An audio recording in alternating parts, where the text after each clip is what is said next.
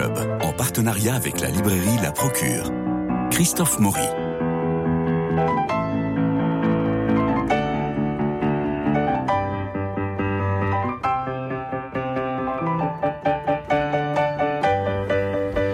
Sur la Joconde ou Mona Lisa, on a tout dit, presque tout écrit. Mais Paul Saint-Brice, vous êtes le neveu du regretté Gonzague Saint-Brice et vous êtes un peu le dépositaire et l'animateur du Clos Lucé, cette propriété familiale où vécut Léonard de Vinci. C'est un lieu merveilleux, ouvert au public et très bien aménagé pour comprendre davantage le génie de, Léonard de Vinci. Clos Lucé, mentionné quatre fois dans votre roman, un premier roman, un coup de maître, il faut le dire, ça s'appelle L'allègement des vernis et c'est publié chez Philippe Ray. Je précise que votre éditeur, Philippe Ray, est excellent et que nous pouvons piocher les yeux fermés dans son catalogue. Les ouvrages sont toujours de grande qualité. Vous voilà donc, Paul Saint-Brice a raconté la Joconde, encore la Joconde. Oui, c'est le tableau le plus connu au monde, le seul quasiment, que des millions de touristes viennent voir dans une cohue indescriptible au Louvre. Et là, vous nous racontez l'histoire d'Aurélien, le directeur des collections du Louvre, un poste très important. Il est confronté à l'ambition de Daphné, la nouvelle présidente de l'institution, toujours en mal de médias, affamée de télé, de réseaux sociaux. Vous mettez en scène Homéro, un agent de propreté de, du musée. La baisse de la fréquentation post-Covid pose problème, évidemment. Alors, c'est un problème que l'on transmet aux consultants de McKinsey qui reviennent à grands coups de slides et de PowerPoint avec l'idée du siècle. Faire restaurer la Joconde. Vous imaginez le buzz mondial Je cite simplement le communiqué de presse qui va être sorti euh, par le Louvre, et Dieu sait qu'il a été euh, travaillé. Je cite, le musée du Louvre annonce le décrochage du portrait de Lisa Gherardini, dit la Joconde, et son retrait de la salle des États pour une campagne de restauration d'environ six mois consistant en un allègement modéré de ses vernis. Myrna Elou vous a lu et nous partage ses émotions de lectrice. Tout à fait. Eh bien, écoutez, pour moi, c'est un premier roman très réussi. J'ai trouvé dans ce roman énormément euh, d'aspects qui m'ont plu. Tout d'abord, un équilibre entre l'érudition et l'humour. C'est assez rare pour être souligné. C'est très bien écrit, un phrasé vraiment élégant. J'ai appris des tas de choses et je trouve qu'en plus d'être intéressant, c'est aussi une réflexion passionnante sur l'image aujourd'hui, euh, sur la relation aussi euh, à l'image dans la société. Alors je voulais vous demander, euh, Paul Saint-Brice, donc il y a eu une grande polémique autour de la restauration de, la Sainte-Anne. Est-ce que cette, cette polémique a été un petit peu un élément déclencheur pour vous inspirer votre roman? Oui, d'abord, merci de me recevoir. Bonjour Christophe, bonjour Bernard. Je suis très heureux d'être là. Euh, oui, effectivement, et cette polémique dont j'ai pris connaissance avec un reportage sur Arte, sur la restauration de la Sainte-Anne, très beau reportage, magnifique, où on comprend euh, à quel point c'est difficile de toucher à, une œuvre de Léonard. Euh, c'est difficile de toucher à une œuvre, et c'est difficile de toucher à une œuvre que tout le monde connaît et que tout le monde aime. Voilà. Et euh, dans ce reportage, il y a un moment, une commission où on interroge les grands experts de la, de la peinture. Et il y en a un qui dit, en regardant le tableau, il dit, au fond, je voudrais qu'elle ne change jamais. Et moi, quand j'ai entendu cette phrase, ça m'a parlé, je me suis dit, il y a quelque chose qui se joue là, au-delà de la peinture. Ah oui, il y a quelque chose de politique, il y a, il y a, il y a des égaux, il y a, euh, et alors ça, vous racontez ça de façon incroyable. Vous parlez du style tout à l'heure. Il y a, euh, il y a un style merveilleux. Je vous cite, il y a juste deux phrases que, que je vais donner parmi tant. Euh, il, il, voit un conférencier, il le fleurit de compliments. Je trouve ça très joli, il le fleurit de compliments. Et dans une scène, dans une scène d'amour, on est euh, euh, cœur tambour, poitrine battante. Mm. C'est délicieux. Non, c'est vraiment très bien écrit. Euh, moi, ce que, ce que j'ai aussi beaucoup apprécié dans le, dans le roman, c'est le rythme. Euh, l'enchaînement des chapitres, il y a toujours un espèce de va-et-vient qui fait qu'on a envie de, de, de, continuer la lecture et de savoir ce qui va se passer. Et d'ailleurs, euh, tout ça est très bien mené également par rapport aux histoires des personnages qui sont touchants, attachants, très justes. Et je trouve que dans le titre, il y a un double sens. C'est-à-dire que certes, c'est l'allègement des vernis, la restauration technique de cette icône qui est la Joconde, mais n'est-ce pas aussi un allègement des vernis pour faire tomber les masques? Alors, bien sûr, vous avez raison. Peut-être qu'on peut juste rappeler ce que c'est que l'allègement des vernis d'un point de vue technique, c'est-à-dire que quand un tableau, quand le peintre a achevé son tableau, il le recouvre de vernis pour, d'une part, protéger la couche picturale et les pigments, mais aussi de façon à harmoniser et d'une certaine manière ajouter de la profondeur aux couleurs. Et en ce sens, on peut dire vraiment que, les vernis apportent la vie.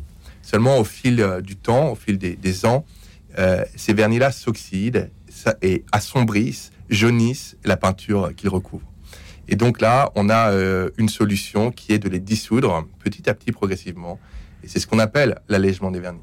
Mais bien sûr, c'est un livre absolument métaphorique qui parle de notre rapport à la beauté, notre rapport aux images et notre résistance au changement. Et l'allègement des vernis, comme vous le dites si bien, c'est l'allègement de notre regard sur le, sur le monde. Comment on peut réévaluer notre regard sur les choses qui nous entourent.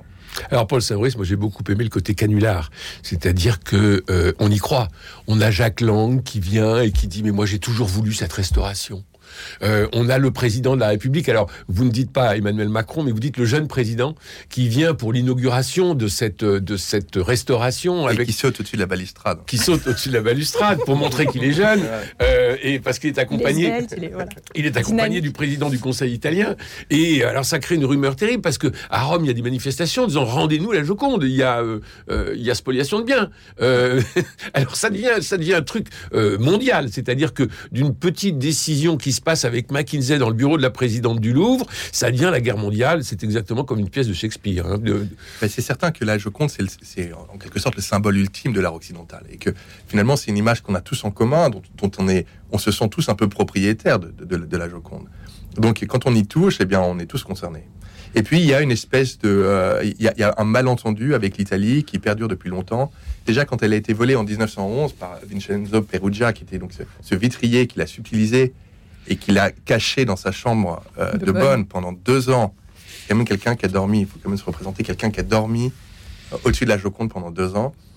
Quand il a ensuite essayé de la revendre en Italie, et quand on lui a, il a été arrêté, etc. Et quand on lui a demandé pourquoi il a fait ça, il a dit parce que je voulais qu'elle revienne à la nation italienne, qu'elle revienne. Et il pensait que Napoléon avait euh, Alors, l'avait volé. Andiline, justement, vous écrivez, on avait longtemps tergiversé sur la destinée de la Joconde après la disparition de son auteur.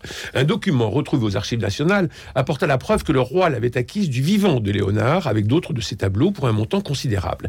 La peinture fut installée au château de Fontainebleau aux côtés d'œuvres de Fiorentino, del Sarto et della Robbia afin de constituer la première collection royale. Plus tard, à la demande de Louis XIV, la Joconde fut transférée au palais du Louvre, puis au palais des Tuileries, puis présentée dans la petite galerie du roi En 1793, la Révolution créa le Muséum central des arts de la République, euh, l'ancêtre du musée du Louvre, et curieusement, le tableau ne fut pas retenu pour y figurer. Ce fut réparé en 1797, et si Bonaparte l'emprunta en 1800 pour l'accrocher dans les appartements de Joséphine, il le rendit au Louvre quelques années après. Voilà, en dix lignes, on a tout le, on pédigré de la Joconde. Et donc la Joconde est, bien euh, propriété française, achetée par par le François Ier, donc du vivant de Léonard. Donc il faudra bien le dire aux, conseillers culturels italiens. Il faut le répéter. Euh, ce roman, c'est une critique acerbe du monde du conseil, du marketing, du flot aussi des images incessants. Euh, vous avez choisi de faire du Louvre, donc l'écrin de cette histoire. Racontez-nous en quoi ça vous a, euh, ça vous a servi d'un point de vue romanesque, cet écrin du Louvre. Cet écrin du Louvre, oui, bien sûr, parce que le Louvre, c'est une ville dans la ville. Mais vous, vous la connaissez par cœur. Je ne sais pas si je connais par cœur. Je pense qu'il faut du temps pour connaître par cœur le Louvre. Je pense qu'il faudrait y travailler vraiment, ce qui n'est pas mon cas. Mais, j'adore m'y perdre. J'adore le Louvre. Et, euh, effectivement, c'est une institution euh, qui a 2000 employés. On peut imaginer tous les métiers qui sont représentés. Des métiers évidemment des scientifiques, mais aussi euh, les agents d'entretien dont je parle, les, gardiens de musée, magnifiquement photographiés par Cartier-Bresson. Il y a tout un imaginaire du Louvre et qui est très fertile, qui continue à fertiliser les, des histoires, donc, dont celle-ci. Voilà. C'est une ville dans la ville et c'est l'endroit aussi où je rencontre. Euh, c'est un lieu de rencontre, un lieu d'expérience, un lieu d'échange et aussi un lieu de questionnement sur notre rapport à, la beauté, aux images. Et on voit aussi avec tous les nouveaux, euh, cette nouvelle façon qu'on a aujourd'hui d'interroger les œuvres. Euh, c'est aussi un, c'est en fait le point de contact entre le passé et le présent. Il y a l'effondrement, il y a l'effondrement de la culture. Euh, voilà. Ce qu'elle n'avait cessé de faire et de préconiser Daphné.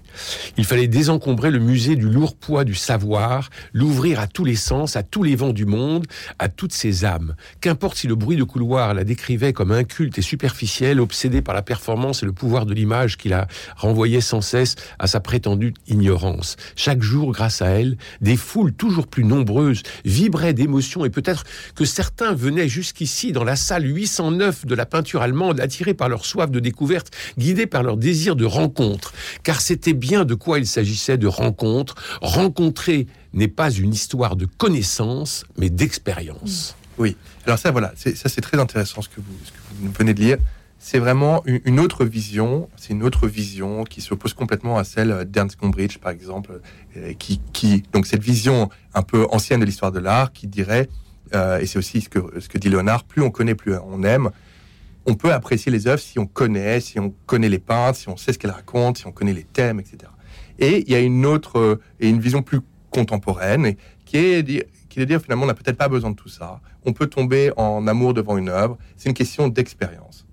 Et, et c'est ça aussi l'avantage du roman, c'est qu'on peut explorer tous ces points de vue avec empathie. Et là, ce que vous venez de lire, donc c'est une description, c'est ce que ressent euh, cette nouvelle directrice du musée, Daphné, qui va initier cette restauration, qui vient du monde de la communication et qui qui est davantage une femme d'expérience qu'une femme de connaissance. Alors s'il faut euh, être dans l'expérience et dans la rencontre, est-ce qu'il ne faut pas rencontrer Mona Lisa en tête à tête et non pas dans une foule incroyable qui font des selfies euh, devant le euh, devant le miroir, enfin j'allais dire devant le miroir, devant la glace? Elle a été peinte pour ça hein, d'ailleurs. Elle a été peinte pour un tête à tête. C'est pour ça qu'il l'a gardée avec lui jusqu'au bout. Oui, ce serait juste ce que vous dites.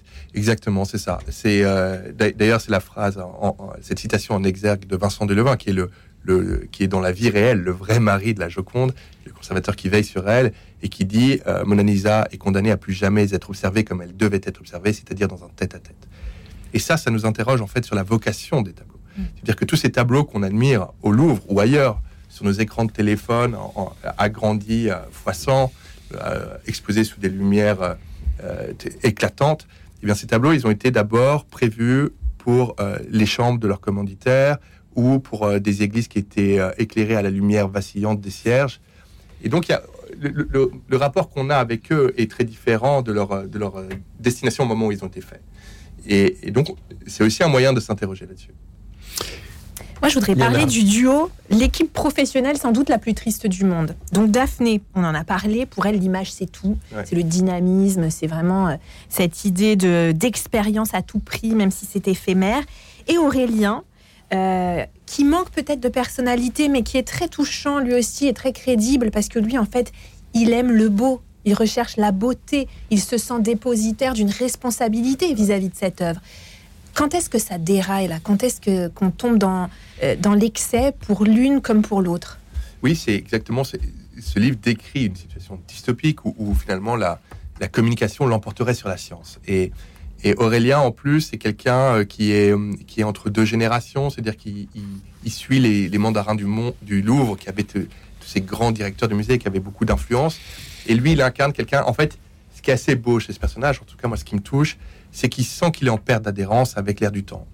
Mais euh, c'est pas pour autant un réactionnaire. C'est quelqu'un, mm. il, il, c'est sa mère qui lui transmet la beauté. Alors voilà, il a, il a eu la beauté par sa mère, il a hérité d'un regard sur la beauté, et c'est un héritage encombrant pour lui. Mais oui. Et du coup, il s'interroge sans cesse.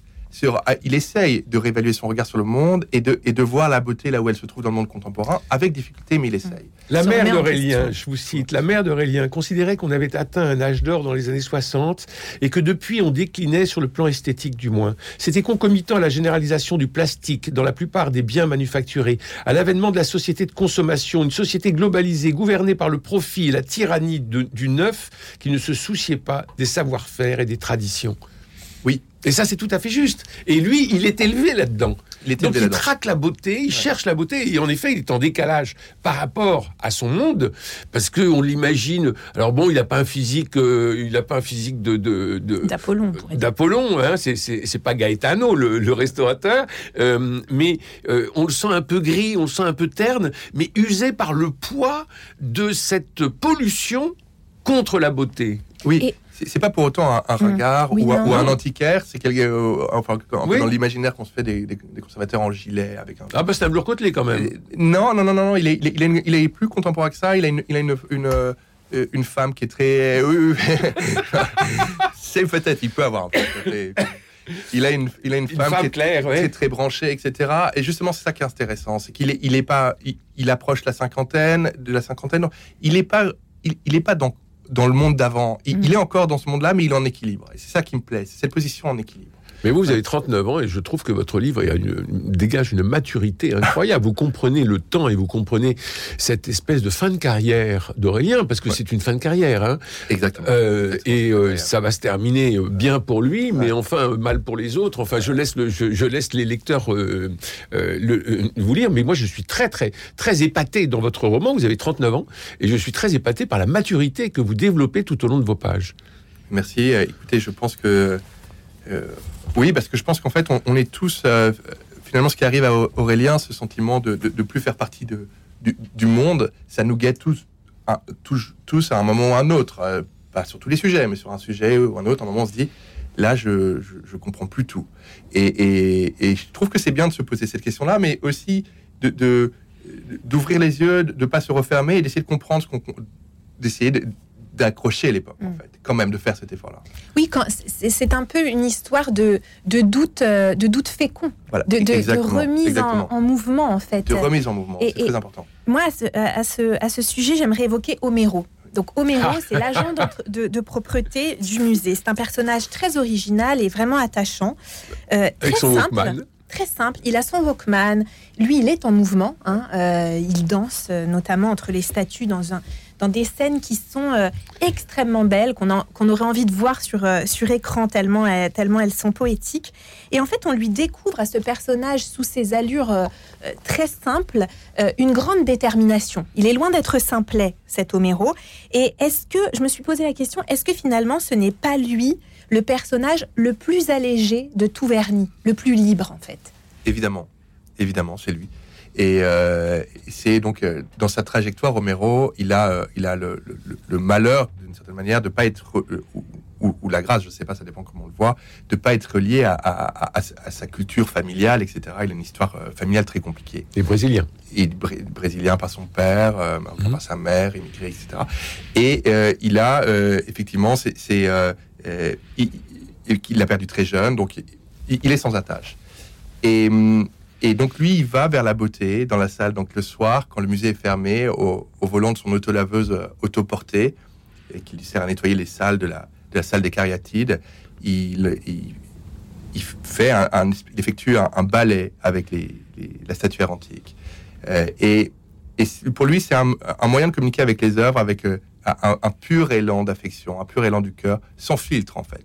C'est vraiment une connexion. Il a une connexion à l'art qui est à la fois complètement euh, naturel, naturel, absolument sensible, absolument, sans forcément être naïf. Hein. et c'est ça, je pense, la force de ce personnage aussi, c'est qu'il n'est pas naïf, il est juste comme ça. Pour lui, la meilleure façon de communiquer à l'art, c'est dans la danse ou, ou dans... sensible, voire sensuel, excusez-moi, parce que sensible et sensuel. Il y a ce rapport-là aussi Hélène. avec les statues. C'est vrai. Avec avec les statues et avec Hélène, qui est une qui est une jeune conservateur. alors c'est lui qui euh, comprend, mais parce qu'il le sent, sans, sans, euh, sans intellectuel, sans, sans, bagage culturel, il le comprend, il le sent de façon très, très instinctive, et c'est lui qui comprend Mona Lisa. Voilà. Et c'est lui qui va dire elle est partie. Alors, on n'en dit pas plus. Voilà, sans en dire trop, effectivement, euh, il est donc après on, on, on, va le muter parce qu'effectivement, ces balais avec la statue, les statues sur son auto-laveuse, c'est un peu dangereux pour les, pour, les statues, donc on va le muter, et il va être affecté à la salle des États où il va s'occuper de nettoyer les cartels, la balustrade et surtout la vitrine qui protège euh, Mona, Lisa. Et là, il va nouer une relation avec l'œuvre qui est peut-être la relation la plus profonde.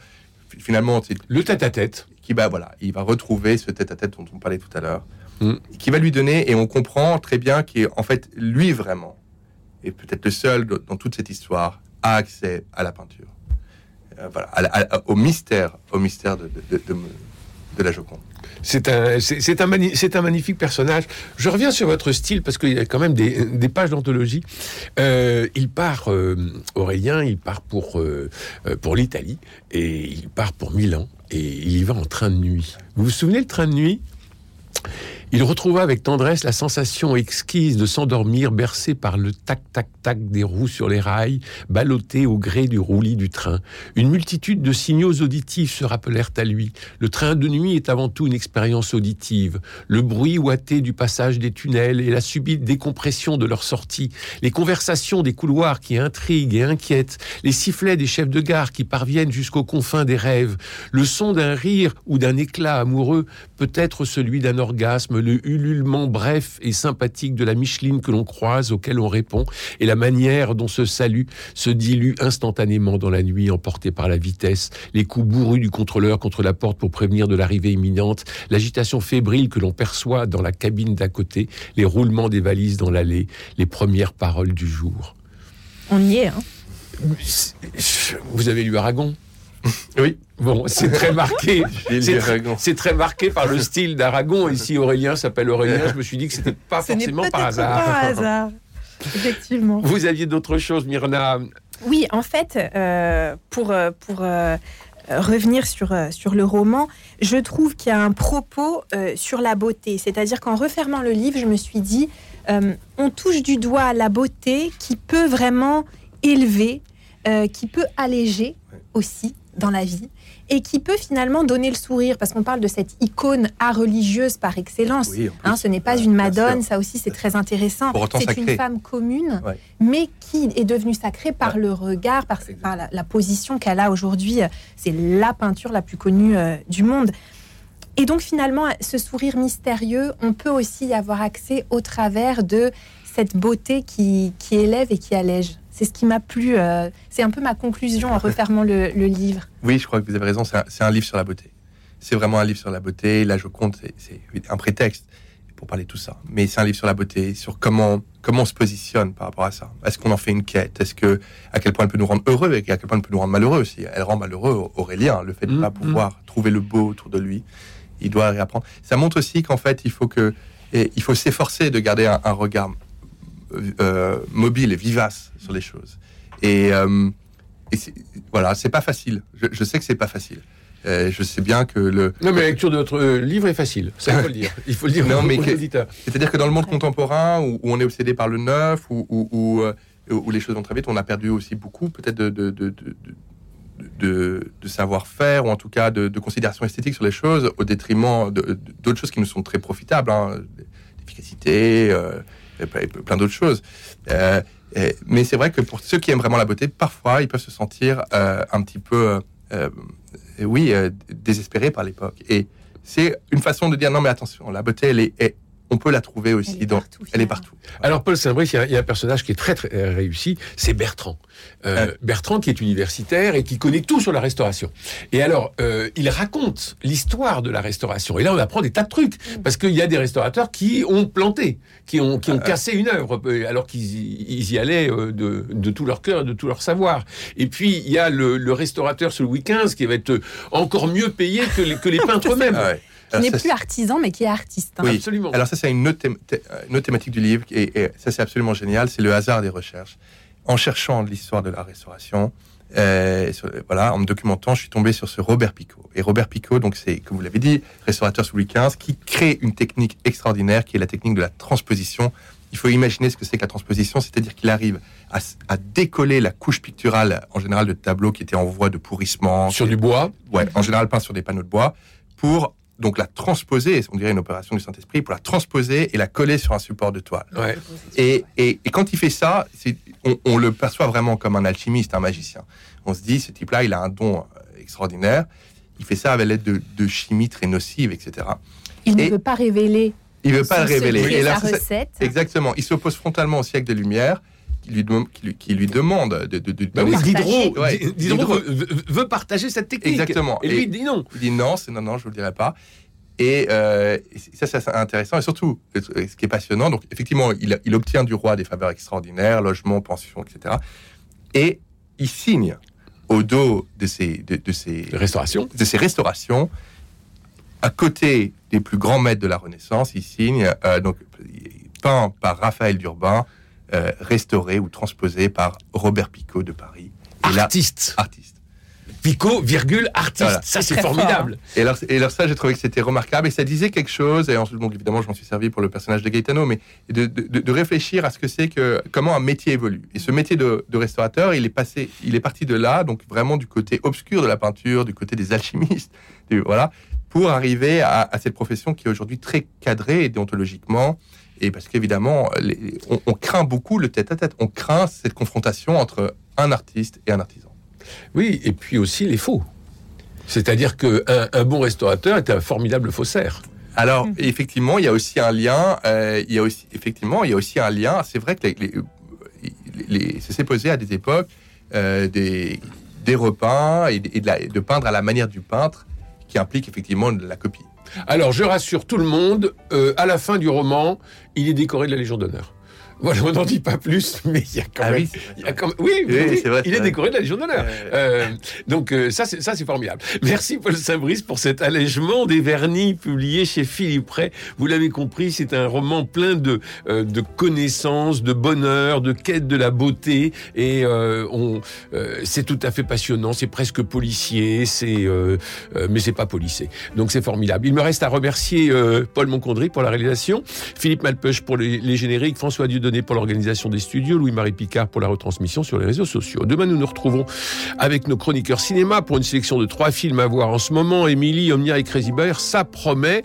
Merci infiniment, euh, Myrna et Lou, de, cette, euh, de, de vos enthousiasmes et de la qualité de votre lecture. Encore une fois, l'allègement des vernis de Paul Saint-Brice, c'est aux éditions Philippe Ray. Précipitez-vous, vous allez passer un très bon moment. Je vous embrasse.